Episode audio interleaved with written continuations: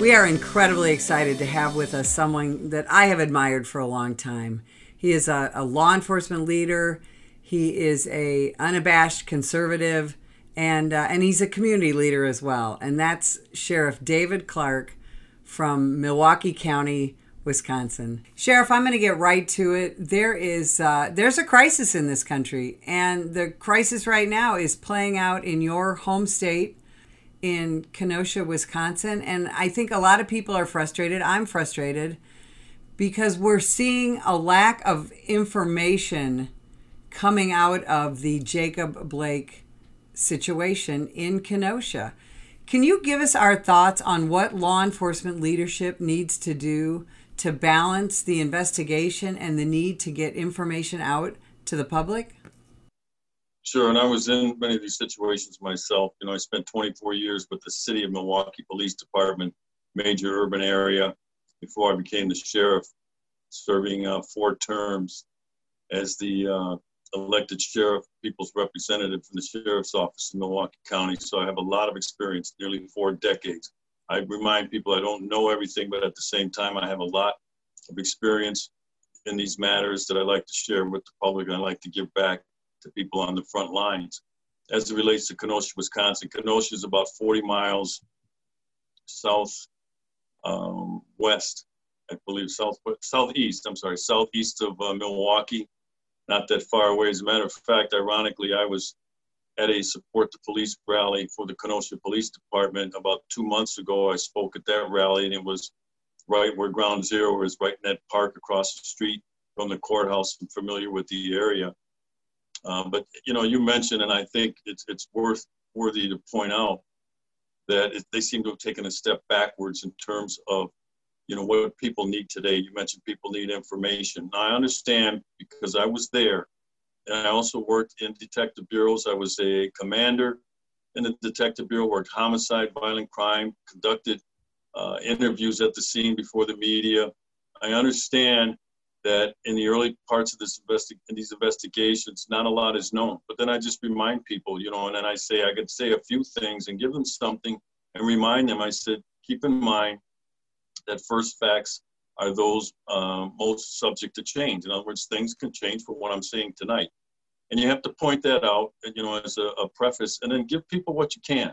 Okay, I mean, you have to nowadays. Before we used to be tight-lipped we wouldn't say anything about investigations until it was complete. That doesn't work anymore. So you have this situation again a police encounter, police have to use force, uh, deadly force. They, didn't kill the individual, but deadly force is, is defined as that which is likely to cause great bodily harm or death. So so what can citizens do in these in these surrounding areas in Kenosha? I understand that um, protests are going to move probably up to Milwaukee. They tend to move up to Madison. What can what can citizens do to help support the police, maybe quell some of these rumors, and also protect themselves and their property? Very interesting question, uh, which there's an answer to. You know, the, the thing is, uh, one of the things that, and I'm versed in riot control. I was tutored by an, a retired CIA agent who's uh, since deceased, but uh, uh, he was involved with the CIA with how these riots work because there's a foreign influence to them, and there is here as well with the, the Marxist mm-hmm. influence with Black Lives Matter. So the CIA was monitoring and, and studying riots, and, and he taught me in the technique of riot control, and I also had to oversee riot control in Milwaukee, Wisconsin in the uh, late summer of 2016 when after a police shooting a riot broke out. So at least I had some experience in how these things work, how they come together. They happen in phases. Like I said, they are not spontaneous events. They are not uh, organic. It's planned. It's organized violence. So, you know, there's a role. You know, have to know who the actors are in these things and then how they work. The infrastructure for this exists in every major urban city in America. That's how it can it can turn very quickly. And when one happens in one place, all of a sudden you see, and that happened here, what happened in Kenosha, in Cleveland, and I believe uh, New York, you know, they had some uprisings because the infrastructure is already there and all they have to do is dial it up. The reason why it exists in these major urban areas, one of the things that people try to point out, and although it's true, it's not uh, at the heart of it. I see these are Democrat controlled cities in terms of the political class, right? The mayors, the councils, the town boards, so on and so forth. But that's not the heart of it. The heart of it is these movements are, are designed around mass manipulation, quickly organizing people who don't uh, have a sense of what's going on, but they're easy to manipulate, and you have to have people. That's why these things are in urban centers, and you don't see these in suburban areas because there aren't enough people to amass in, in a very quick period of time. So, you know, there is a role for citizen groups in this, but they have to be supported by the police, and it has to be an ongoing thing. So once the riot occurs, and again, they don't break out, this is organized, planned organized violence. They're started by people. Once it occurs, it's important for political leaders and for uh, law enforcement executives to continue to remind the public keep your powder dry, don't rush to judgment, even though you know many groups will, and the riot organizers do not care about that. They know they can overcome that. But it's important to talk to the law abiding community to give them some sort of sense that somebody's in charge and we will get our arms around this thing, and here's how we're going to do it. And continue to update them. Use those channels. Use those groups to help spread the word that you want out through their social media to refute the rumors, to put out the facts that, they, that are known at the time by law enforcement. And through that networking, you can at least stay on top of this stuff. It still may get away from you because rumor and speculation are very powerful, uh, with mass manipulation and, and, and people who aren't going to be discernible and sorted out themselves. We understand that. You can't get frustrated by it. You just have to keep countering it with your own factual information. Sheriff, right now, once again, our Second Amendment rights are under attack just based on the events of the last few days. And I'll never forget, I was living in Illinois at the time. In 2013, when you got on television and you told the residents of Milwaukee County that they needed to consider getting trained and arming themselves for their own self protection. That's something now that I think people are uh, incredibly interested in in these frightening times that we're living in. Where do you stand on that suggestion now? And where do you stand on our Second Amendment? stand in the same position I did back then that I always have. Look, self defense is the first law of nature. People want to survive. It's a God given right. People know what to do. You know, ordinary Americans, everyday Americans, they know what to do to protect themselves and their family. And all I did, and it was quite the firestorm after that, all I did was remind them that they have a duty and a responsibility to protect themselves and their families. And I said that 911 may not always be your best option. And what I meant by that is when the wolf's at the door, somebody's breaking in, it's going to take, uh, you know, while, while it takes the police, you know, longer periods of time to respond to these things because of the demand for service and the, the, the calls that are coming in, you can play a role. And I said in that ad, you can hide under the bed, you know, you can cower under a desk or whatever. I said, or you can fight back until we get there. And I just reminded people of that. It's always been their role, but they weren't hearing it for a long time. Even law enforcement, I think that they were disserving people when they would say, just call 911, just call 911. 911 call centers are flooded. They're, they're overburdened. They can't keep up with the calls coming in to, immediately dispatch services, a law enforcement cruiser or, or uh, uh, a, a police officer. And so there's a role that, that citizens can play, and I just reminded them of it. That still stands today. Look, you know, now with what's going on in these urban centers with these riots, you have police being ordered to stand down. Police are reluctant to jump in, even when there's a confrontation between pro police groups and rioters. The police are afraid to intervene. But look, the citizens have always had a right to defend themselves. I encourage them to do it. I also, you know, use this caveat. I say act reasonably. That's the lens you'll be judged through if you have to take action. Was it reasonable under the circumstances? And I also remind them have a plan. Think about it today. Don't wait till the wolf is chewing through the door. Think about it today. Hey, if somebody broke in, what would I do? You know, if you don't have a, a means with which to defend yourself, that's what the message was that I put out there in that 30 second ad. I said, consider taking a firearms course so you can protect yourself and your family until we get there. That is sage advice. It absolutely is sage advice. And now we see a situation where in, in urban areas, the other night in Portland, Oregon, for example, 60 to 70 911 calls go unanswered. And yet we can't even get people who want to be police officers now. What do we say, Sheriff, as, as a police leader? What do you say to people who, you know, you and I loved our decades in the law enforcement profession, but now we're asking people to come to a profession where you you may be hated, um, you may get hurt, and you may go to prison. You may get indicted for murder just for being a police officer. What do we say to those people, Sheriff? Yeah, for simply doing your job, right? Absolutely. You need to have the support of the political class, and that includes uh, prosecutors. Some are elected, you know, states attorneys are elected, uh, district attorneys are elected, and they have staff uh, that stays with them regardless of who, who might win that next election. But they've always judged this through the reasonable officer lens. Now they're judging it through the political lens. They're judging it and they're making decisions based on calls from an angry mob. So you ask about recruiting.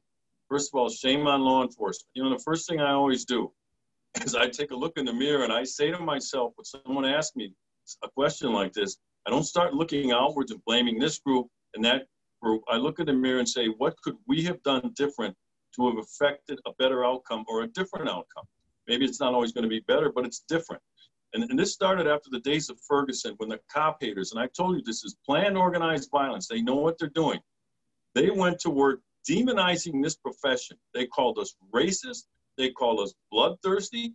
They said that uh, law enforcement officers uh, go after black males as if it's some sort of sport. It was all lies. It was smears.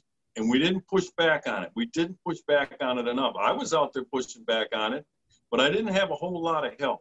And that bothered me with law enforcement executives. I didn't see them stepping up, chiefs and even sheriffs in some cases. I didn't see them stepping up to join me to help push back. But I said, the heck with that. Somebody has to do it. This is a proud profession. We're more professional. We're better educated. We're better trained than at any time in our history. All right. And there, there are some, uh, you know, disgusting practices law enforcement used to be involved in back in the 60s, the 50s the Jim Crow era. I understand the civil rights era. I understand that. But the public demanded that we change our ways, and you know what? We did. So now we're sitting here and we can't recruit because, you know, the people who, the population we have to recruit from our communities, they're looking at this and saying, holy man, you nuts? Why would I want to go into a career where I have one of two decisions? I go to work yeah. and I can either defend myself if I if I have a, a reasonable and a lawful need to, but I could end up being charged with murder or aggravated assault. There goes my career. There goes my family life, so on and so forth. And people are looking at that profession and they're saying they're saying pass and they got to move on. So what I'm afraid of though is that we'll overcorrect, and because it's harder to find people, especially for your urban areas, the suburban areas aren't gonna, aren't facing it as much. But you know, they're hiring maybe one or two officers a year, whereas large agencies, you know, are hiring hundreds. But what happens because this stuff has all happened before, people knew their history. When I say people, law enforcement executives, they went through this recruiting thing before, after the uh, Ernest Lacy case. All right, what was that? Thirty some years ago, maybe almost oh, yeah. 40 some years ago. We went through this again, you know. So history's repeating itself. So I asked, what did we learn from that? we went back building up this reputation of American policing, the, the nature and the heart of the law enforcement officer. They come from the community, they want to serve, you know, they're service oriented, and we rebuilt the reputation. And that's what we're going to have to do again. But you know what happened first? They started watering down the standards. They started loosening the standards on who they would take. They were taking people now with arrest histories. They were taking people now who had drug use histories, where you know those are automatic uh, disqualifiers. But they had to because they had no uh, no other recourse. But you know what that leads to? Further problems down the road. You sweep it under the rug. You say, well, a little drug use, we'll take it, and we'll monitor it. No, leads yeah. to a lot of problems down the road when you sweep it under the rug. And a lot of those officers end up being problem officers down the road. And so when you start to water down the the uh, uh, standards with which to hire, you pay a huge price. So I hope we don't go down that road again, down that rabbit hole. But you know what? Yeah, we're going to have to work harder now to get people to enter this profession. And now we're hearing from the from the anti-police crowd, the defund the police crowd, that we need to be out there doing doing more community policing. We've been doing community policing since the 70s. And now they're cutting our budgets. Austin, Texas is a great example of that. They they cut out uh, millions of dollars out of the Austin police budget, and most of the programs that were cut were community policing programs. And yet, we're supposed to be doing more community policing. We're supposed to get rid of so called warrior training. I'm not really sure what people want from the police anymore. Do you have a handle on that, Sheriff? Yeah, you know, uh, I have to smile because, you know, like you, I spent a long time in policing and we've been community policing for, like you said, since the 70s and nothing's changed. We have spent millions and millions, probably hundreds of millions of dollars through federal grants, state grants for community policing, and yet people are still asking for more community policing. Here's the problem. All right. What needs reform is the community needs to be reformed. What we have is the explosion and the growth of the underclass, mainly the black underclass. They bring some urban pathologies with them. You have children without fathers. You have children born into dysfunctional homes. You have children that are neglected. You have women having children with multiple men that they aren't raising. You have ineffective parenting. You have school failure. You have uh, questionable lifestyle choices by young people, like joining gangs and drug and alcohol use and criminal activity. That's what needs to be reformed. The community has to take a strong look at itself, and the community has to say, hey, look, you got to change your ways. All right, we're going to shame and shun this behavior instead of embracing that behavior. Because that's what we do now. We embrace it as if it's mainstream and it's not. It's not mainstream at all. It's cultural rot. It's cultural dysfunction. And we have to demand, we as a community have to demand that these communities clean up their act, change their behavior, change their lifestyle to affect a better, uh, a better outcome. So what we do is we always look to the police. We keep trying to change the police. We're working on the wrong thing. The police don't need change. The community needs to change.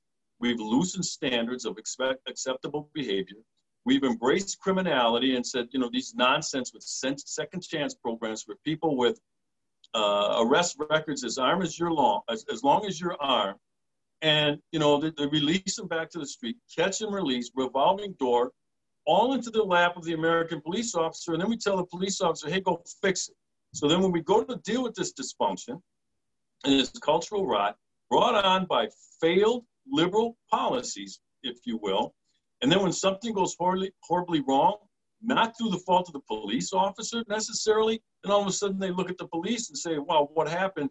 Why didn't you, you know, second guessing this? Well, we need reform. We need you know, this, that, and the other. And, and see, we end up coming back to the same place that we were back in the 70s. And then we expect things to be different. We expect things to change. That's not how change works. You don't just demand change.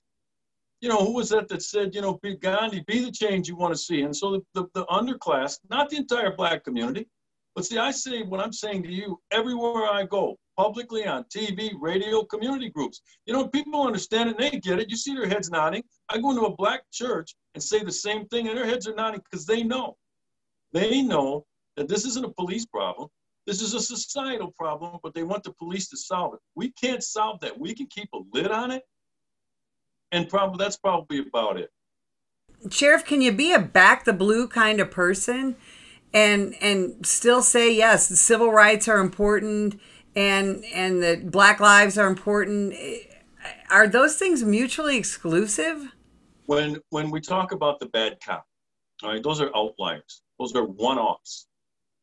Okay, because if you look at the amount of, of, of citizen police contact, I saw a figure, I think Heather Mac Donald, a Manhattan Institute researcher on policing and police agencies, police policy. Uh, a lot of her stuff has been peer reviewed. She's respected within the research community on this. I think she said in 2018 there were 375 million police contact, uh, police citizen contacts. 375 million. So out of those, the law of averages, and you're dealing with human nature, you're gonna get some bad ones. but it is a insignificant number that doesn't even register on the, the radar screen. Everyone jumped to conclusion on the uh, Officer Chauvin case in, in Minneapolis. And I'm not here to, to uh, justify what happened there. Those officers are going to have to do that. However, the fact is that uh, George Floyd was not asphyxiated. He did not get choked to death. He died of a heart attack and he was high. He had lethal amounts of fentanyl in his system. That doesn't justify what, what Officer Chauvin did. However, when we look at that, and then we say we need to change the entire profession of policing on a one-off, exactly. we have to start pushing back on that and saying no. Instead, we, we walk around saying, well, there's some things that, that, that could change, and there are some reform. No, no, no. We need to push back and go, look, that's a one-off. The system will take care of that guy. All right, the criminal justice system and any other officer will, it will take care of that. There is no need. It's not necessary to reform an entire profession on a one-off. It is amazing. Look at the uh, amount of teachers. And see, nobody wants to talk about this, and, and, and we don't hear about it. The amount of teachers who are inappropriately engaging in sexual activity with their students. Absolutely. Okay? I don't hear any calls to reform teaching. Look at the amount of doctors that screw up, not intentionally, and it leads to a patient's death. And I put 250,000 a year. There you go. See? Kill accidentally patients. And I have heard no calls, not one, to reform the medical community. You know why? We don't need to reform the medical community. Those are one-offs. It's within the law of averages, and it's within human nature that these things are going to happen. We don't riot when a doctor uh, uh, gives the wrong prescription or misdiagnoses somebody and they die because of it. We don't riot when we find out a teacher uh, had had was having sex with a 14-year-old female student. But all of a sudden now, because of this false narrative, and we allow it to happen, when you get a one-off in a police situation, you know what? Now they don't just revolt or, or riot over uh, a, a bad police incident; they riot over justifiable police incidents, and we allow it to happen. So yeah, absolutely. I, I don't buy into this. Yes, we need to reform. I don't buy into uh, yes, we need to do it. I go, no, no, no, no, no, no, no. These are one-offs. We can review things, we can look at things, but to have these huge policy shifts in policing on a one-off is very dangerous, knee-jerk reaction policy that leads to the law of unintended consequences. Absolutely, Sheriff. We need more courageous police leaders like you, and we need the community to back us up. And if you would like more information about the National Police Association, join us at nationalpolice.org.